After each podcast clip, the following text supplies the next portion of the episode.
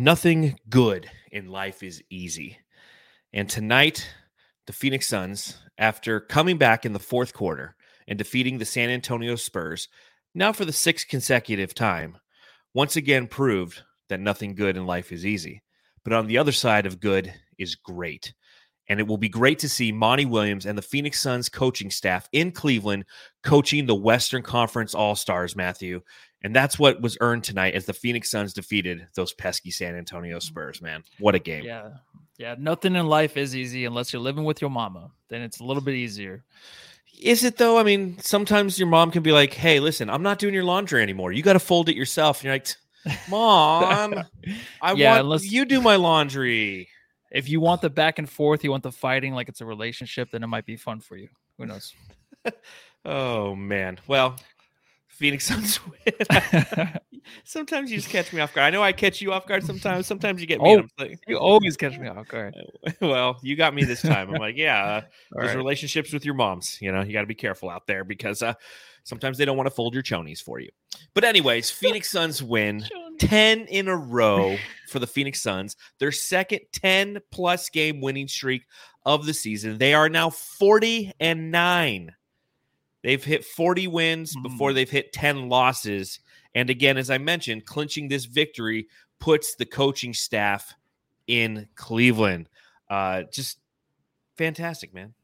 Yeah, it feels good. Um, I was thinking, how the hell are they going to win this game? And they won it. I was actually thinking that this game, how are they going to win this? And I didn't want to do a pod after a loss. And it just does. doesn't matter. It doesn't does. matter, man. They well, and you know. Again, it was just going into the fourth quarter. I think they were down 11 entering the fourth, if I'm not mistaken. And it was just mm-hmm. kind of, mm-hmm. I was in the same vein as you. I was like, man, it's going to kind of suck to, after watching a lot of football today, which we'll talk about at the back end of the podcast, I'm sure. But you know, watching a lot of football today and then being like, man, the sun just it just felt like one of those nights. And I know there's been blips on the radar throughout this 10 game win streak where it feels like it's one of those nights and then the Suns come out in the fourth quarter and do what they do. Uh, and I wouldn't say in any way, shape, or form that I was, you know, fearful. I know we've asked that question of each other in the past. Are you afraid they're going to lose? It's like I, I wasn't afraid. yeah. I was just like, I was, you know, yeah. I, I, was starting to think, you know, I, I, was looking at NBA scores and I saw that the uh, the Milwaukee Bucks got trounced by the Denver Nuggets 136 to 100. And it reminds you that winning in the NBA is just hard. You, you know, the Bucks are a good team. You know, Denver's kind of an undermanned team. And sometimes, you know, it's just not your night. And some way, somehow, the Phoenix Suns continue to have it be their night.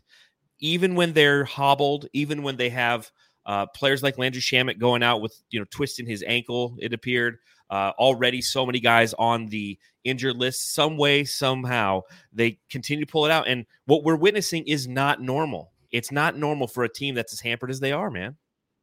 Yeah, well, we have the MVP and Chris Paul on our team. That's why we win these games. Usually, you know, going into a game against the Spurs, especially Championship Sunday when Mikal Bridges should be watching his LA Rams win, um, you might take the night off, right? Watch it on your phone on the sideline. Have a little bit of fun. It's just a regular season game, not to these guys. These guys want to win every game and get that coaching staff into the All Star game, which is going to be really cool to watch. I almost feel like Mikal found out that the Rams won and that's mm-hmm. when he turned on another level.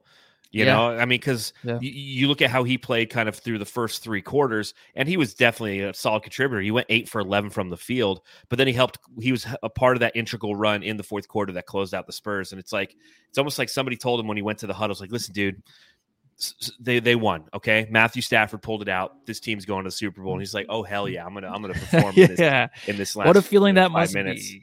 I don't know what that feels like. Yes. well, good. Except for the Suns going to the finals, of course. Yes, exactly. But from a football mm-hmm. standpoint, no, we don't.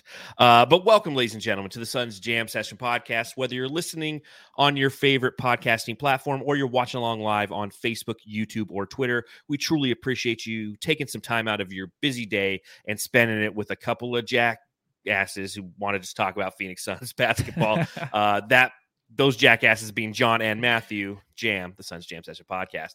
Uh, make sure you follow, subscribe, rate, and review wherever you're consuming this content. Uh, help us out. We appreciate it. Helps with algorithms, lets other fans know where they can find the best post game pod on Planet Orange. You can follow the show on Twitter at Suns Jam. You can follow me on Twitter at Darth Voida. You can follow Matthew on Twitter. Uh, Matthew Lissay. Popping open a celebratory V8, Matthew, following this win for the Phoenix Suns. I'm actually my fridge is empty tonight, so I only got water. I hope you have something. You've been drinking all day. No, I haven't been drinking at all. I'm drinking water. Oh. So oh, this is awkward. Welcome to the lame podcast where we're not popping brews afterwards. I think after I was a little lit on the last podcast, I'm like, I need to just take some time and some self reflection because mm-hmm. that's what happens when you drink in your 30s. yeah, you do. When if when you're yeah. in your 30s, like you don't go when you're in your 20s, you go and you drink, and the next day you don't give a shit. You're like, man, I made some bad decisions last night. I was probably an asshole to somebody, but you know who cares? When you're 30s, it takes three days after you're done drinking to go. You know what? I need to apologize to all the people out there. I probably said some things I shouldn't have. I, I had fun. I probably shouldn't have either. So uh, mm, for that, we've reason, all said some things. I'll drink some water. yes, amen. So, uh, Jamsters, we're relying on you. Pop them if you got them. Yeah, three, two, one.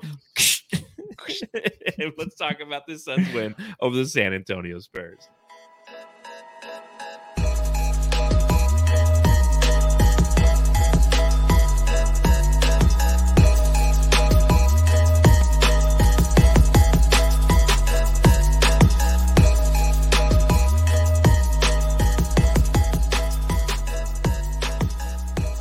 Another win for the Phoenix Suns now 40 and 19, as I mentioned, following this victory over the San Antonio Spurs. Which brings me to my first question. Matthew, I got to ask. Matthew, I got to ask, you know, as you looked at the starting lineup today, knowing that JaVale McGee was available for the Phoenix Suns, were you surprised that Monty Williams chose to start Bismack Biyombo over McGee? Um, no, I'm not. I think Bismack's kind of earned it right now. I know he had kind of an off game uh, a few a few games ago, but the thing is, like, you kind of got to ride the hot hand, and I think I talked about it before with the energy that Biyombo is bringing to this team.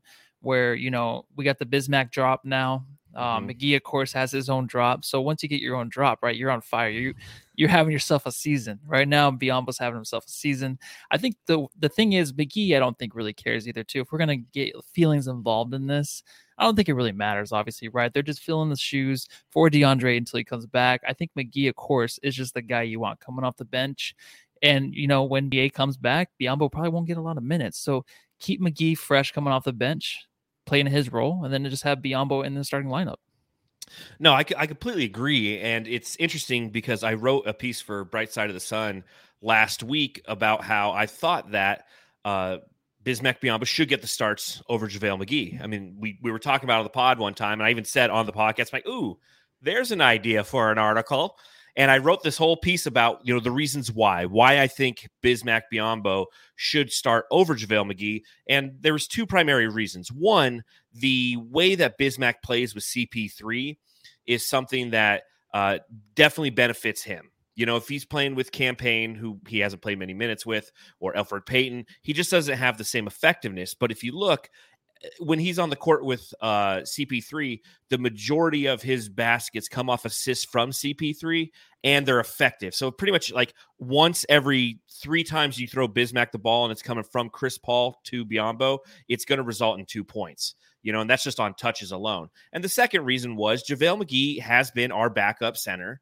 Uh, that's where he's more comfortable. And we saw it, you know, kind of in those games in which JaVale was starting, Bismack was backing him up.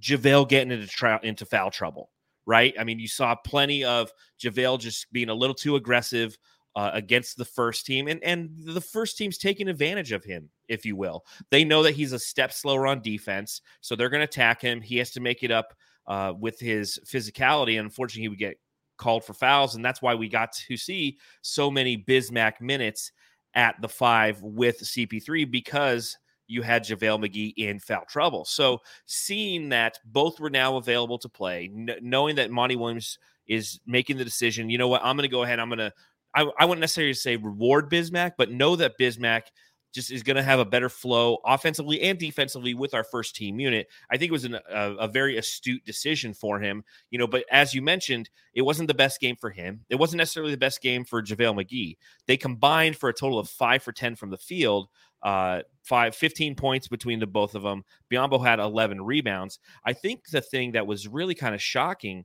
was how, eh, you know, as I mentioned, the, the Suns were down 11 going into that fourth quarter. And what Monty Williams decided to do was play small ball lineup and put Ish Wainwright at the five for the entire fourth quarter.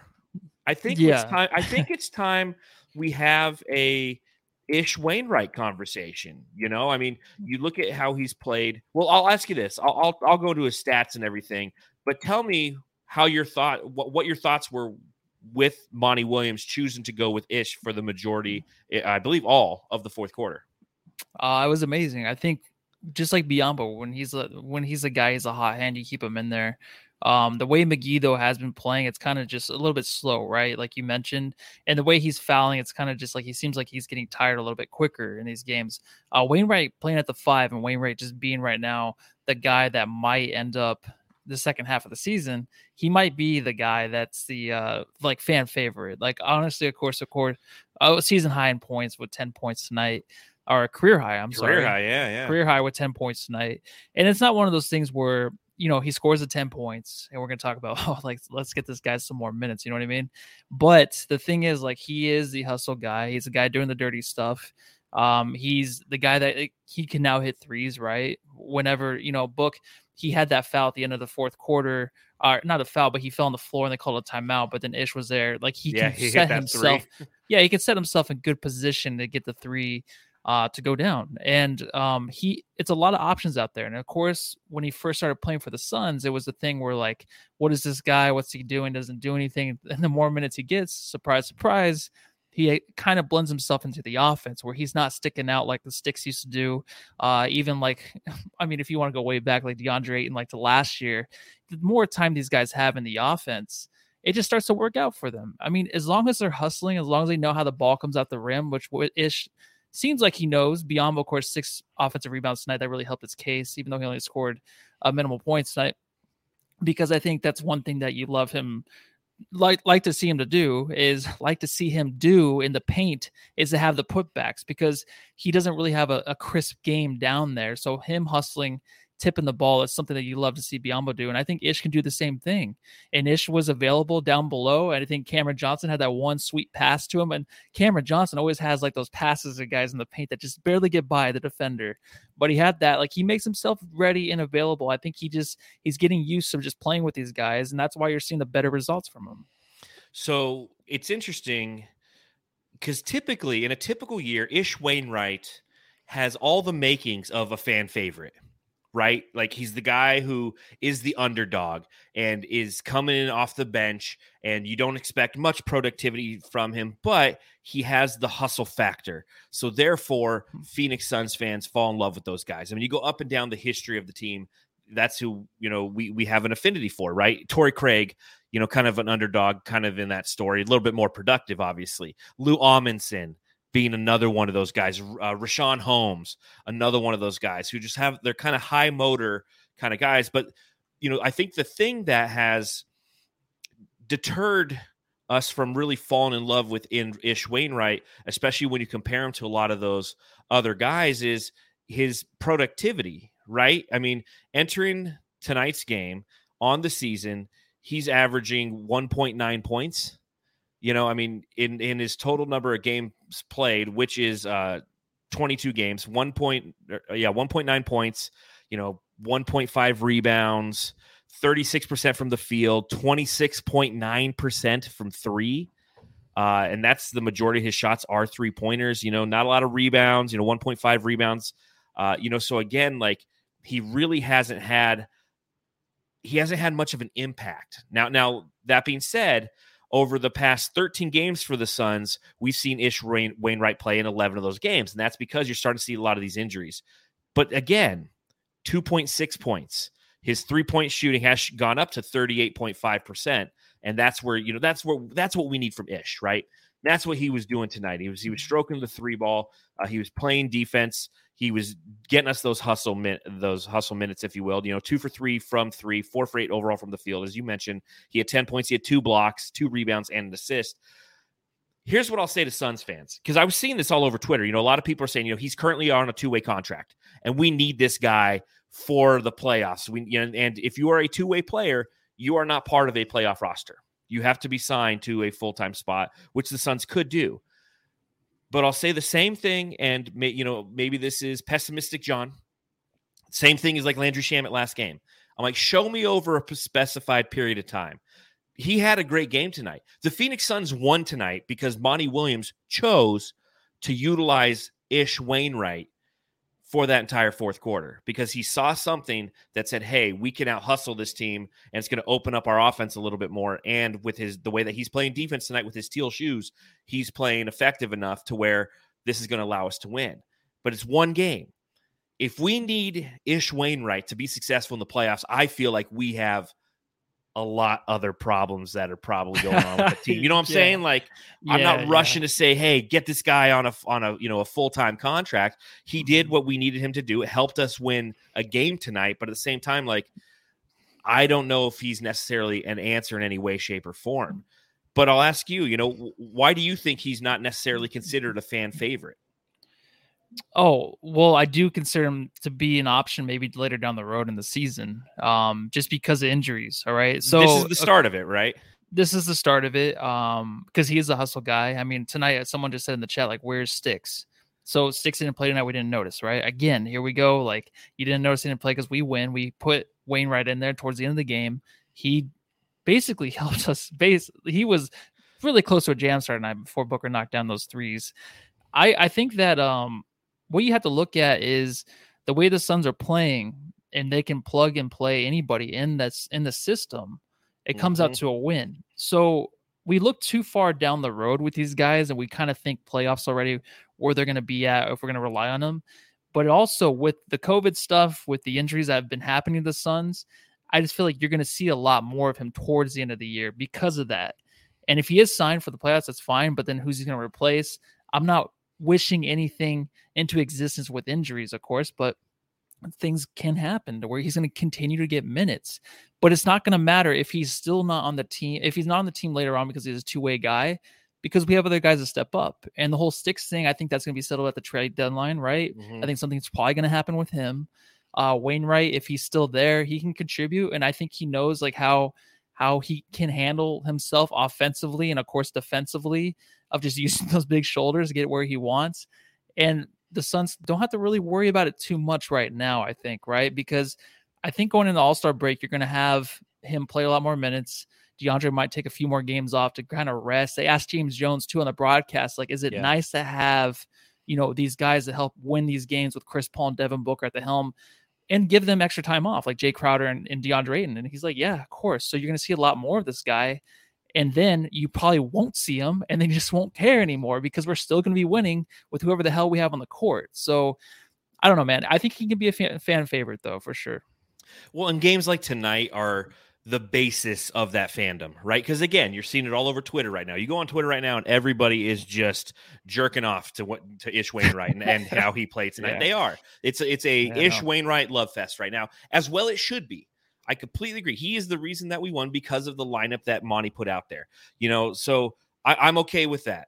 I'm just saying, like, we need to we need to pump the brakes and we need to see this over a, a prolonged period of time. Because again, you know, coming into this game, we have a sample size from him thus far this season, and the sample size for the most part hasn't necessarily been good. And and if you say, well, you know, if he gets more minutes, yada yada yada. I mean, he played 10 minutes in the last game, 11 before that, 10 before that you know, 15 mm-hmm. a couple mm. games before that. So I mean, so he's getting the opportunity. We just haven't seen him with consistency perform like he did tonight. Again, on the season, 29.6% from 3. On the season, 1.9 points uh in in all, you know, his yeah. 20 you know, so I mean, and he doesn't get a ton of minutes, I get it. And he's a fail safe and I get it. But I'm just saying like, you know, he, he was great for what he was tonight. Just like I've been saying about Shamet, show me it over a five game span, and then I'm gonna start to get behind the hype. I mean, I'm pleased with what he's provided. I'm not gonna sit there though and, and start saying, "Hey, this is the next Lou Amundson." I'm not gonna do it. I'm not going to do it, Matthew. Yeah, they're they're J minutes too. The minutes he's playing, those are basically yes, Jae Crowder minutes. Exactly. So. You know, and and that's what we need to also look at. And and so you, you talked about sticks, and I see a lot of people talking about it in the chat. You know, he's as good as traded. Uh, they're going to trade him. You know, it, it's. Uh, I don't know why he didn't play tonight. I honestly thought that, especially with Jakob Poeltl out, and the need for kind of an athletic big. Like I when, when I heard Bismack was going to start, I was like, okay, my guess is you're going to see both Jalen Smith and JaVale McGee because JaVale's been out a couple games. I thought maybe Monty would take an opportunity to kind of be like, listen, I'm going to put you in for a few minutes and I'm going to let Jalen see how he plays because this is a team that he should and and has dominated in the past. Yeah. So uh, I was kind of shocked that we didn't see him, but again, you know, that's kind of that's why that's why we're uh that's that, that's why we're podcasters and not head coaches. Uh, Coda Kid says in the chat, sticks getting traded for Holiday. Uh, that'd be nice, but I saw today that Justin Holiday's a very he's an anti-vaxxer, so I don't know if the Suns are going to want to get themselves in that mess. So who knows Oh, there? he? Oh darn! Oh no, an anti-vaxxer. We better kill him on Twitter about it. I know. Um, uh, you know what? Yeah. So the sticks thing, it's basically like you know your your wife or your husband's not coming home late. I mean, they're coming home late. Like they're it's not coming always home with right after work. relationships. well, it is. It's like why why aren't, why aren't you coming home anymore? Well, I'm kind of trading myself to somebody else. So that's Yeah. basically the same thing with Sticks is right staying out at the bar just a little too long, and we don't know if he's ever coming home. Uh, you know, but it was interesting because in this game, you know, it was just it was another one of those weird feeling games, right? The Phoenix Suns start with low energy, playing uninspired basketball, a lot of missed shots and turnovers in that first quarter. Uh, ultimately, they're outscored in the first quarter by a score of 31 to 23. Uh, they shot 30% from the field, 30% from deep, while you had the Spurs come out and play the aggressor 54.2% from the field and you were just kind of like, oh man, it's gonna be one of these games where we have to play from behind. Devin Booker three for ten in that first quarter. Uh, it just and it felt like that pretty much the entire game until the fourth quarter. Like there was a lid on top of the basket, man. Yeah, and the only guys that were really scoring in the third was Chris Paul and um, Devin Booker. I think actually in the third, was it the third or second? I think they hit nine out of the 14 shots or 13 shots from the Suns. Um, oh no, that was second quarter. My bad. But they did end the they had, did end the quarters pretty bad. So in the second quarter, they ended just atrociously. Um, but the way that Booker ended with the steal and then the Spurs took it, like we were talking last podcast, how I feel like they were ending quarters a little bit better, you know, just handling their business. But then the Spurs kind of took that away from them tonight and just taking those extra points that got them closer to a victory tonight, which of course didn't matter in the end because basically Chris Paul just took it away from them. Um, but when they're when they're heading into this, the, the end of the quarters, especially tonight, it seemed like something where you know the Suns could have got a little bit closer in the lead, but it seemed like the defense and the offense of the Suns, not that they gave up, but it just seemed like they were just kind of frustrated. Like every time they would kind of get a little run, like the Spurs would hit a couple threes. It seemed like that tonight Oh, it and that's why games.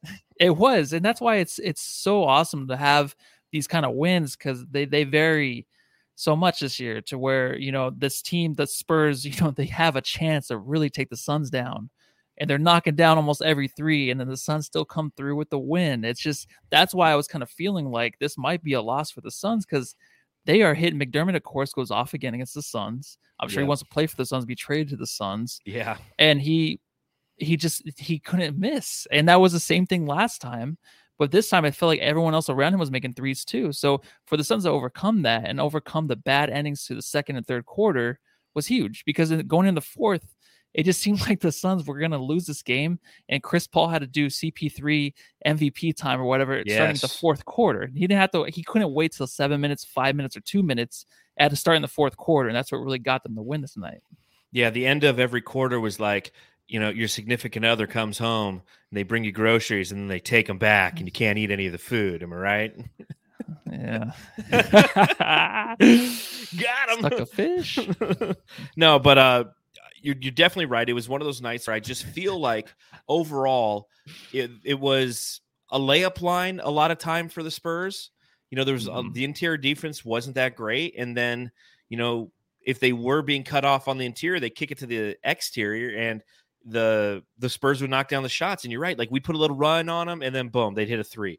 Put another little run on them, we get down to two, another three. It's like I felt like the entire game we were down five points, and you look up and you know we're down eleven going into that fourth quarter because the Suns gave up thirty six points in the third.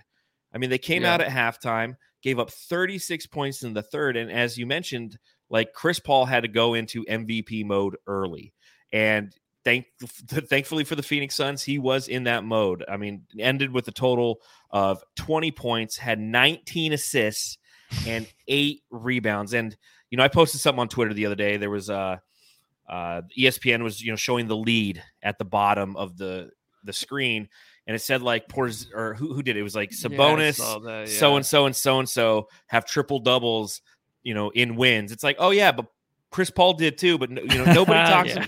Why does nobody ever talk about Chris Paul and the Phoenix Suns, man? I know that it's an old topic, it's a tired Mhm. topic, you know, but like nights like tonight are reasons why he's definitely should be included in the MVP conversation. Devin Booker, as much as we love him, 12 for 24, 50%, which isn't bad, had 28 points, uh, had four rebounds and an assist. You know, he he he was having a hard time getting the, the the shots to fall tonight. But Chris Paul was just in point god mode, you know, 9 of 16, 20 points, 19 assists, man. It's insane. It'll be overshadowed again because this is a championship Sunday. So no one will ever notice that it happened. And only Chris Paul, I feel like, would get up for a championship Sunday and not worry about football, focus on his team and really get them all involved. But he actually, like, he started the game, you know, getting his team involved. And then the third quarter, he started getting the team involved. But like second quarter, him and Book, like I said before, I think it was nine and thirteen, where they had to shoot and they had to they had to shoot every time down the floor basically because the other Suns players they had no offense in them. They had nothing to give. Yeah. So Booker and Chris Paul had to like basically hit their mid ranges, which just just enough to keep them a little bit close. And then Chris Paul started finding everybody. Like it was super easy. And I don't know. I think because Chris Paul's been around for a long time, um, people probably are just sick of talking about Chris Paul. Maybe I mean. It gets tiring for fans outside of Phoenix, I think, when you hear about him so long for 20 years almost, right? And he's just still doing the same stuff. So how think long have they get- how long have they been talking about Steph Curry? You know, I mean, they've been talking about him for a decade now and how great he is. And, you know, even though he's missed the majority of his three point shots Yeah. over the past, you know, it's because he's won. He's a champion, weeks. I think. I guess He's so. him and Clay are champions. Him and Draymond, they'll always get the exposure because of that because they've done it. So maybe Yeah, I, I just don't don't, know. understand in the, you know, because again, when it comes to the MVP conversation, you know, Chris Paul over his last 10 games during the win streak, he's averaging 17.9 points per game, 11.7 rebounds, or I'm sorry, assists per game, 5.2 rebounds per game, and 2.4 uh, uh, turnovers per game. You know, two steals a game, you know, 55, 41, 81 shooting splits. And, you know, while his team continues to progress and flourish and in the clutch time is just unbelievably dominant. I think this is now they're Mhm. what 19 and 3 in in clutch, you know, in clutch time moments. Yet because he doesn't make any sexy, you know, kind of uh, uh plays, he's not necessarily getting all of the the recognition and I, it was interesting, you know, you mentioned James Jones was on the broadcast and one thing that he said is Chris does everything, he just doesn't try to do everything all of the time. And I thought that Mhm. was a very poignant quote that he said because essentially it says like he does do everything, but because he doesn't do it all the time or in a sexy manner, that's why he doesn't get the national pub that that you expect. I mean, seen a guy dribble between his legs and, and take a 19 footer over a big guy. It's it's like you said, we've been seeing it over and over and over again for years that it's just not not anything special that's going to grab the attention of the media. Uh, you'd think that the basketball savants though would be more cued into that, but I think they're too busy, you know, listening to or, or debating all the reasons that the Lakers continue to blow ten point leads. I guess. Yeah, it's always about the Lakers, and whatever the Suns do will always be second to Lakers or third or fourth or fifth. Yeah, it's unfortunate, but you know what? It's not unfortunate to feel the way that we're feeling after another victory over over the Spurs. So they, I guess they can, good. they can keep all of that stuff. Uh, James Jones, another couple things that he said in that interview, and I love it when James Jones comes on the broadcast, don't you? Yeah. hmm No, I You know? absolutely love it. I mean, I always feel like he's such a busy guy, right? And he spent like I think the last half of the second quarter, so talking and just you love it because he's so honest, right? Mhm. He's just so calm and cool and just honest about everything that's going on in the organization. That's why he's champ, man. That's why he's champ. Uh, but he was talking about how he's going to lean on continuity going into the Mhm. trade deadline, and you know it's something that we've talked about definitely on this pod. When you start to come up with some of these trades, the one thing that we always kind of fall back on is the the two words that's organic chemistry, and that's something that this team definitely has. Is they know who they are in every situation because they're battle tested. They've been together long enough, and why would you necessarily disrupt this? Disrupt this, right? That's why whenever and whenever anybody says the words Dennis Schroeder to me relative to Phoenix Suns trades, I'm like, get out of here. Dennis Schroeder is a guy who's going to be a free agent at the end of the year. He's going to be point hunting and trying to pad his stats as much as he can to make himself the money that he feels that he lost out on this past year. He's not a guy you Mhm. insert and chemistry continues. You need to find those fringe players, uh, and I and that's why it's like based on hearing him say that he's going to lean on continuity, do you think that actually any trade will occur for the Phoenix Suns? I I kind of yeah I do. If Sticks wasn't sitting out these games where he could get minutes and play over a Wainwright, because he's proved so much of like he's proved so much over the past month of his confidence, what he can contribute, especially playing the Spurs, Yeah. where he just dominated last time, like he said, playing the same team. And just those little signs are just basically saying like we're gonna trade him for something. So if that wasn't happening, I'd be like, yeah, we're we're good. We're this team is gonna we're gonna ride this team again into the playoffs. We're not gonna trade for anybody. We trust them. There's no one else we need. There's not one more guy that I think that the Suns need, like a superstar, even like a backup three point shooter coming off the bench. Just something to help this team because they're confident who they have. But that's not the case. I just think that it's someone that's coming. And I think Flex is right, dude. Whatever the hell his name is from the Spurs, Thaddeus Young, Yeah. is going to come probably to the Suns. I just, I, I believe that to happen. And see, this is where I kind of z- I zag the other way, if you will. I don't think anything's really going to happen, and here's why. Uh, remember who we traded for at the trade deadline last year? No. It's because it was it was no buddy. We did Mhm. make a trade about three weeks before. Do you remember who that was? No, who was it? The Juice, Torrey Craig, right? Oh yeah, yeah. I almost feel like the Bismack Biyombo signing acts as a Torrey Mm. Craig type of transaction. As James Jones mentioned, you know, he said that uh, Bismack was a great signing. And, you know, I was thinking about that. I'm like, yeah, you know, James isn't and hasn't shown to be somebody who is extremely active at the trade deadline or even in the buyout market. He's somebody who likes to make a transaction probably about three weeks before. He's done it a couple times now. And that's somebody who con- who has the ability to contribute to the team effectively for the stretch run of the season. And Bismack's already paying off for him. So, Yeah. as much as we like to speculate, because it's fun, it's fun to speculate. And we know that we'll be sitting on uh, what is it, February 10th is the trade deadline, if I remember correctly. We'll be sitting on February 10th with our notifications to Shams and Woj on, patiently awaiting to hear about any transactions uh, concerning the Phoenix Suns. And something, nothing will go by. Then you and I will have a jam session short Yep. and we'll spend Yeah, 10 will. minutes talking real quick about Yeah. why didn't the Suns make any trades and things of that nature. And again, Mhm. I don't know if necessarily we need to because you have to you have to play this delicate you have to, this delicate balance between winning now at the same time not giving away the farm for the future in an effort to can, to create sustained success. That's why Eric Gordon, in my opinion, doesn't make sense. Right? He just costs too much mm-hmm. over too long. You'd have to give up something of value. You're not you don't just get Eric Gordon because you have Jalen Smith, right? And everyone who thinks that Jalen Smith is going to be traded, you know, again, I ask you, what's the value for a team obtaining Jalen Smith? What do they get? They get a guy who, at the end of the season, because you traded for him, you can only offer him a specified amount of money versus him going out and making double that money or even seven seven million dollars more, three million dollars more anywhere else. It doesn't benefit any team because the Suns did not sign that rookie extension. It does not benefit any team to trade for Jalen Smith unless it's part of a bigger package that is something they, they truly want. So who wants Jalen Smith? Who wants a broken Dario? Who wants Landry Shamet? You know, I'm, I'll I'll finish my piece about Josh Hart. I definitely want Josh Hart because his money falls off essentially next year. It goes into the option world, but New Orleans doesn't necessarily want him, do, do they? Do you think so? No. So I don't know. If it's a team that wants to do the Suns a favor, maybe. I don't know what else they would get out of it because you're right. Yeah, he's not signed. Um, so I mean, the only thing you can think about is going into the future when the Suns make the finals. And if they were to lose or whatever, who's what's the one guy that Beast. would like last year, you know, it was McGee, right? Mhm. McGee did say we would win if we had him. We wanted him for some reason. I mean, we just couldn't get him at that time. Now we have him, but now there's going to be another piece, right? In the in the finals. I'm not even going to talk about it. We're we're all healthy, no injuries, whatever. We're all healthy. We're going to go against the uh we'll go against the Bucks again. Let's just say that because that's the way it's kind of looking right now, right? Like a rematch. Then I just I can't think of one piece that they would need because there's so many guys that step up for this team right now in crucial situations to win these games.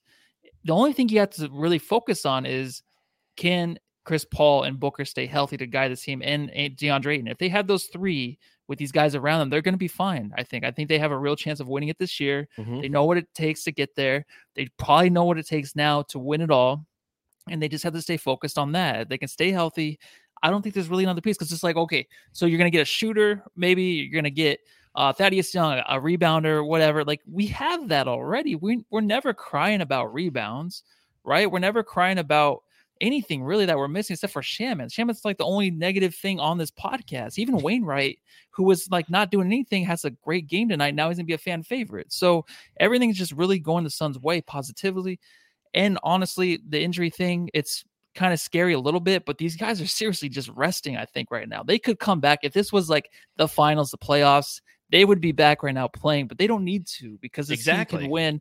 There's not, there's no negatives with this team right now, and I hate speaking this into. Ex- I don't want to. Say it's not anything. wrong though, man. It's not wrong. I know you're not jinxing the team. There's not wrong. I don't. The yeah, team, the team is jinxed right now, man. We have so many injuries and so much little nicks on the team right now but we're still winning because of the depth of this team. Uh, you know, and Coach Fallen Founder says it in the chat, and I think it's right. You know, buyout market buyout market will be our best friend, likely not a trade because then you're not giving up assets that you don't necessarily have. You know, it's like, okay, well, we could trade Jalen Smith and Dario Saric and Landry Shamet and like a first round pick to New Orleans and we can get Josh Hart back. Like, yeah, that sounds great, but you just killed a couple more opportunities for depth, you know. Uh, you killed a draft capital asset that's so far away because again, we can't trade our first round pick necessarily until it's a few seasons out because Oklahoma City still con- controls this upcoming off season's pick you know, and they could do yeah. the, the, the swap thing. They're like, nope, we don't want it this year. Uh, we'll use it next year because your record's so good. We're going to take the better of the two, whatever. So, I mean, a, a lot of things have to go right. The buyout market is what's going to be more more interesting, especially considering who the Suns, because that, that that's when you're going to start to that part of the season when the Suns are going to start to laser focus and it's like, okay, who are our competitors going to be in our march to a championship? Where are our deficiencies? And you're right, we don't have a lot of deficiencies. Do we have deficiencies? Yes, we talk about them all the time on the podcast, you know, but they're little deficiencies. There's little areas of opportunity to get better. It's not like years in the past where it's like, we need a point guard. Uh, your third string point, starting yeah. point guard. We need a backup point, point guard. guard. You know, yeah. when we had Ricky Rubio, what was our problem? We didn't have a backup point guard. We ended up getting one in Cam Payne for the bubble, and then everything kind of took off from there, right? You know, but at the same mm-hmm. time, I really think that it's going to be interesting to see how the Suns do navigate the upcoming trade deadline slash buyout market. But it's not as easy as just going, you know what? Doug McDermott was great tonight. We should bring him over. Okay, Doug McDermott just signed a three-year, $41 million contract. Let's bring Doug, Doug McDermott here, and guess what? I can guarantee you there's no Cam Johnson on this team after this season. It's a fact. We can't afford him. Mm-hmm. So we have to do what it not only sustains success this season, but long term as well. Because guess what? I want Cam back. Because guess what? He gets a drop tonight because he was playing unfucking believable again. Lights, Cameron, action. That dunk, dude. That dunk by Cam Johnson, where he baptized Dougie D, if you will. Uh, was part of another f- fantastic performance from him. Yeah, you know, he only had 11 points and he was one for five from deep, but he was doing all those things in that fourth quarter with, you know, his fellow Suns that equated to overall success because as a part of that small ball lineup, he really uh, excelled. And I think that, you know, we've talked about the small ball lineup plenty. Uh, Cam Johnson had six points of his 11, by the way, three of four, uh, all of that, three of four shooting in the fourth quarter it was just another opportunity for the Phoenix Suns to try something. Be like, hey, if we throw a small ball lineup there, like really small ball, can we excel? Mm-hmm. Now, granted, you're playing a team that's definitely decimated. They're an 18 win team. This isn't something you're going to like roll out in the Western Conference Finals, but to know that you can do it and have Cam Johnson play as effective as he did, uh, again, it's just another strength for this team. Yeah, when a lot of his game is coming together as a big strength everywhere on the floor, three point shot, uh, the one man fast break, the guy who could just dunk on anybody, he's still on the floor. He's still grabbing those boards or trying to trying to get possession on the floor. He's the first guy on the floor a lot of times when he has to be. Um, the best thing though about the dunk is the flex after too, because a lot of times before when he does these dunks, he doesn't really celebrate, right? And mm. that's the thing I love about him the most because he doesn't sell, he just keeps his head down. Well, he keeps it up, running back down the floor. He did, he nothing phases this guy, right? So when he's when he's actually dunking on dudes like tonight, you're just waiting for it. It wasn't the best night, but like you said, the little things that he does helps his team in the long run. Like a lot of these guys coming off the bench, even in Wainwright. So when he's doing that and he's celebrating, that's nice to see because he deserves it, dude. Because anytime you see him going to the rim, like those guys on the bench, you know, are standing up. Yeah, they're ready for it. That is gonna happen, and he he rewards those guys on the bench a lot. I mean, sitting right there courtside, it'd be a dream come true for me, you know, just to get that five hundred thousand dollar ticket, sit there and just watch those dunks as he puts his schlong all over everyone's faces. Like that's stuff you want to see up close. I'll tell you what, he's such a mild mannered guy, but you're right, man. He's he comes with bad intentions when he goes down that that lane, and you know he he's he, he's he's got quick twitch, man. He gets up, uh, and and he dominates. And it was you know between him and his twin, if you will, they were definitely twinning tonight. Uh, and for those of you who don't know who his twin is, it's uh, the heck is it? There's the drop.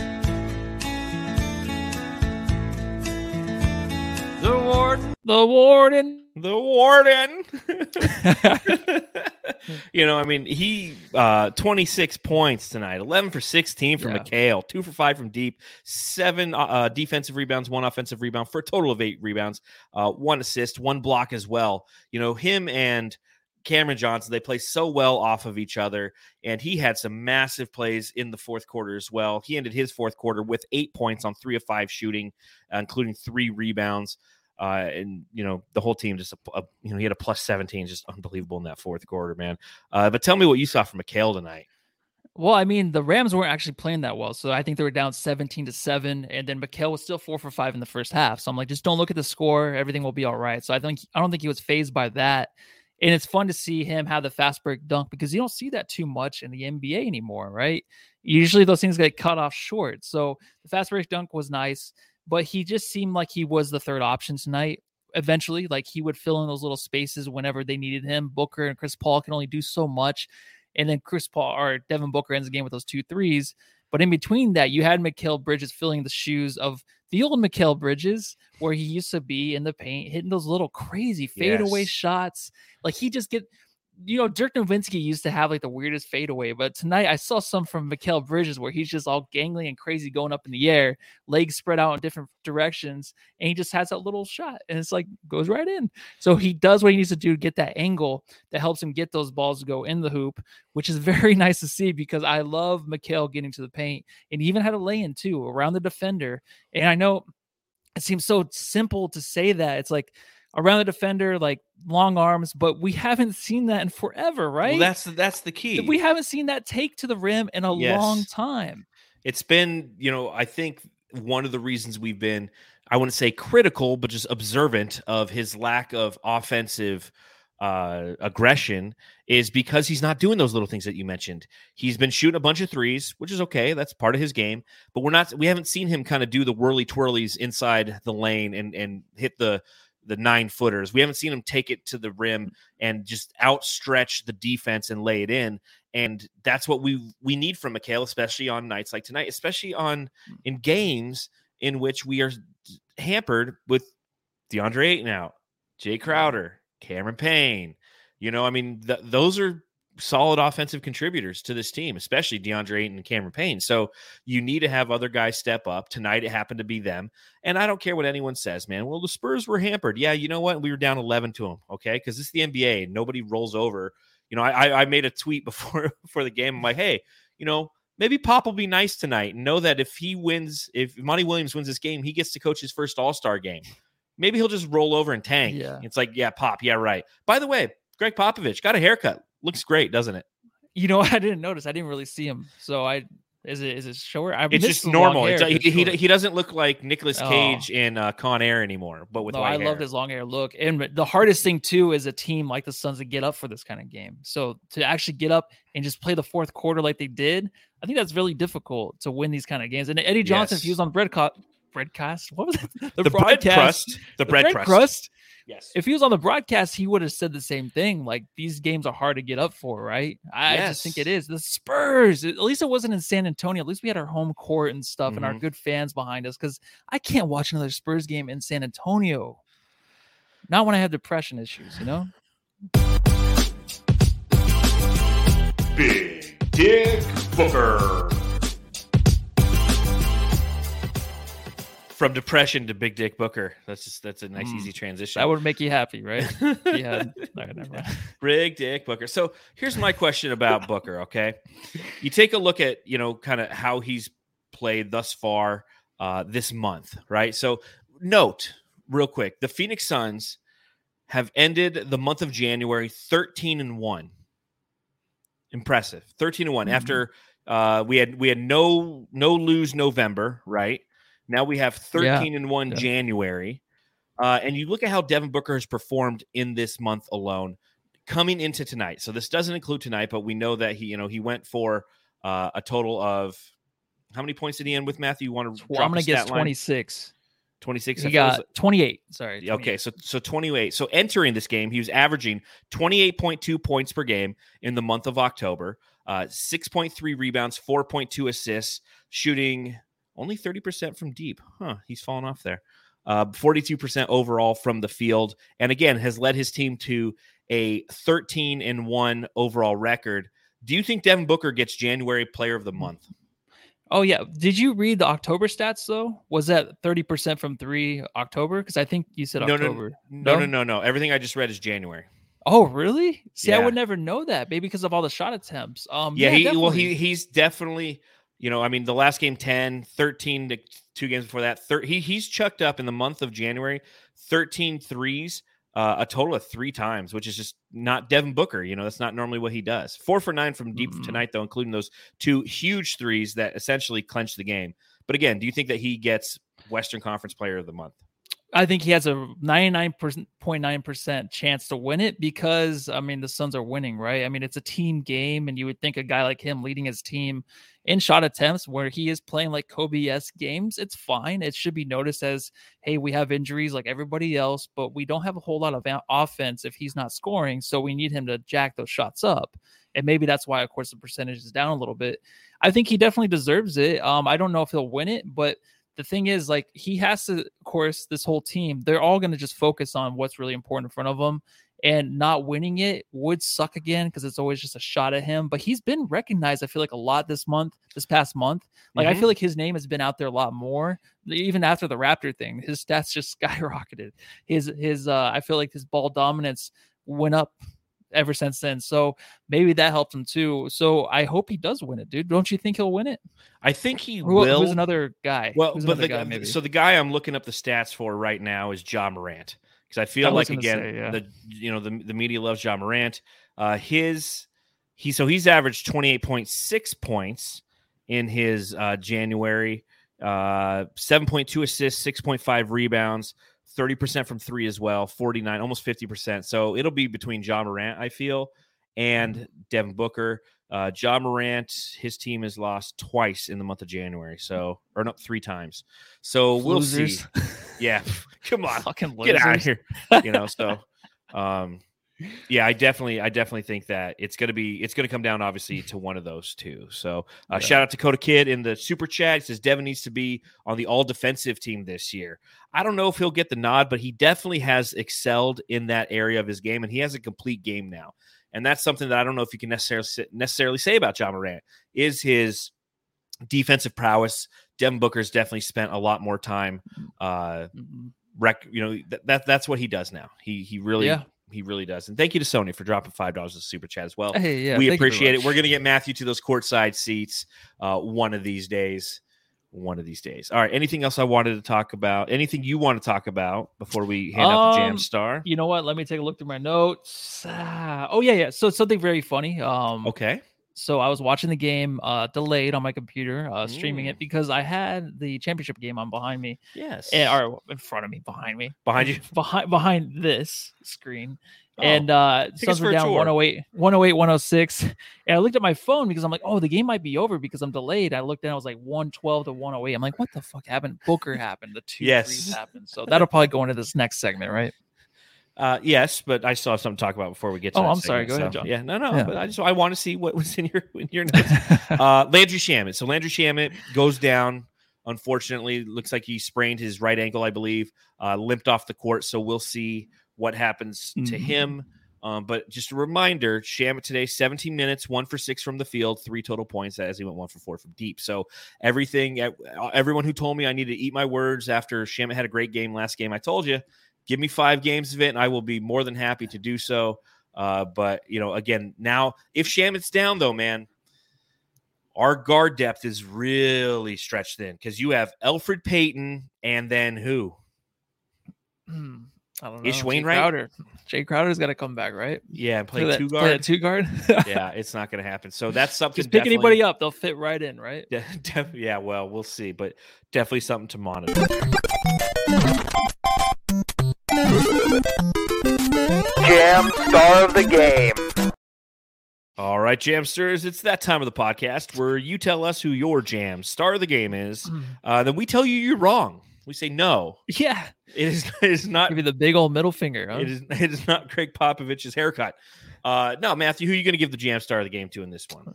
It's Booker. It's it's the two threes at the end that really sealed the deal. It was going to be Wainwright because I think he was huge. Obviously, he was huge this game, but little things, big things, big shoulders. Um, you know, but yeah, Booker. Yeah. Okay. Um, you got my. Uh, you got uh, some people giving some CP3 love. That's where I'm going to go. I'm going to go with CP3. Okay. Uh, oh wait, the ma- 19 assists. Yeah. Yeah, the 19 assists was huge. it's the- you a tough job Sonya gives it to the twins. Uh, the twins for a lot of people. So Big Dick Book. You got CP3. I mean, this is again. This was a team win, and it started Yeah. with that fourth quarter where the Phoenix Suns came out and, and uh, put a 15 to two run together that was exclamated by the Cam Johnson dunk. Uh, but it was CP3 just keeping this team afloat, man. I mean, he just the the the team needed him again, and it's it's unfortunate because I mean, how many minutes did he end up playing tonight? It was over oh, 40, probably right? 35, right? Let no, it's got to be 40. 39. 39. 43. Yeah. Yeah, I know. That's But do you notice him like I know it's a lot of minutes, but I don't notice him a whole lot sometimes. Even though he has a 19 assists, like I don't notice him the whole 40 minutes. I just don't because he's he'll go stand in the corner, he'll do whatever he needs Oh yeah, do. no, he he lets the Yeah. the offense cook, and then he kind of Mhm. picks eh, eh, picks his shots and says, "Hey, here's an opportunity for me to take over." But you're right, he does. It's not like 40 minutes of him sprinting up and down the court. It's him going at his own pace, letting Booker run the Mhm. offense sometimes, letting Shamet run the offense, letting Elfrid run the, the offense sometimes. So, uh, Blaze Megatron, one of our elite jamsters. If you want to become elite jamster, hit the join button in the YouTube comments below. He says, Is Shamet really making bad decisions or playing bad D? Or is it just that he can't hit a shot right now? If he gets his shot back, I think we will shit on him less. Blaze, you are 100% correct because he does have effort, right? He does care. He does, you know, it's not like he's a player out there who's just kind of lack lackadaisically running around and missing on switches and then shooting shitty shots. You know, Mhm. he's he's somebody who definitely has the hustle and has the care. It's just that he can't hit the shots, and that's the number one reason you brought him in. You didn't bring him in to back up Devin Booker and play great defense. You brought him in to, you know, do what Doug McDermott did tonight. When I'm watching Doug McDermott come in off the bench and hit six threes, I'm like, God, why can't Landry do this consistently, right? Yeah, and definitely we don't want to shit on anybody. We probably shit on his mouth, but we'll probably move it down to the chest. So we'll just start shitting on his chest if he shoots better. Yeah, exactly. And then I mean, eventually we'll just go to urine. I mean, that's just kind of the way that it goes. So it's it's steps. It's definitely steps. Uh, next up for the Phoenix Suns, a big one as the Brooklyn Nets come to town on Tuesday. Uh, it'll be interesting because I don't know who the hell's going to be playing. We know that Kevin Durant won't be playing. Uh, we know Kyrie, Kyrie Irving should be playing. James Harden's kind of day to day right now with stupid injuries.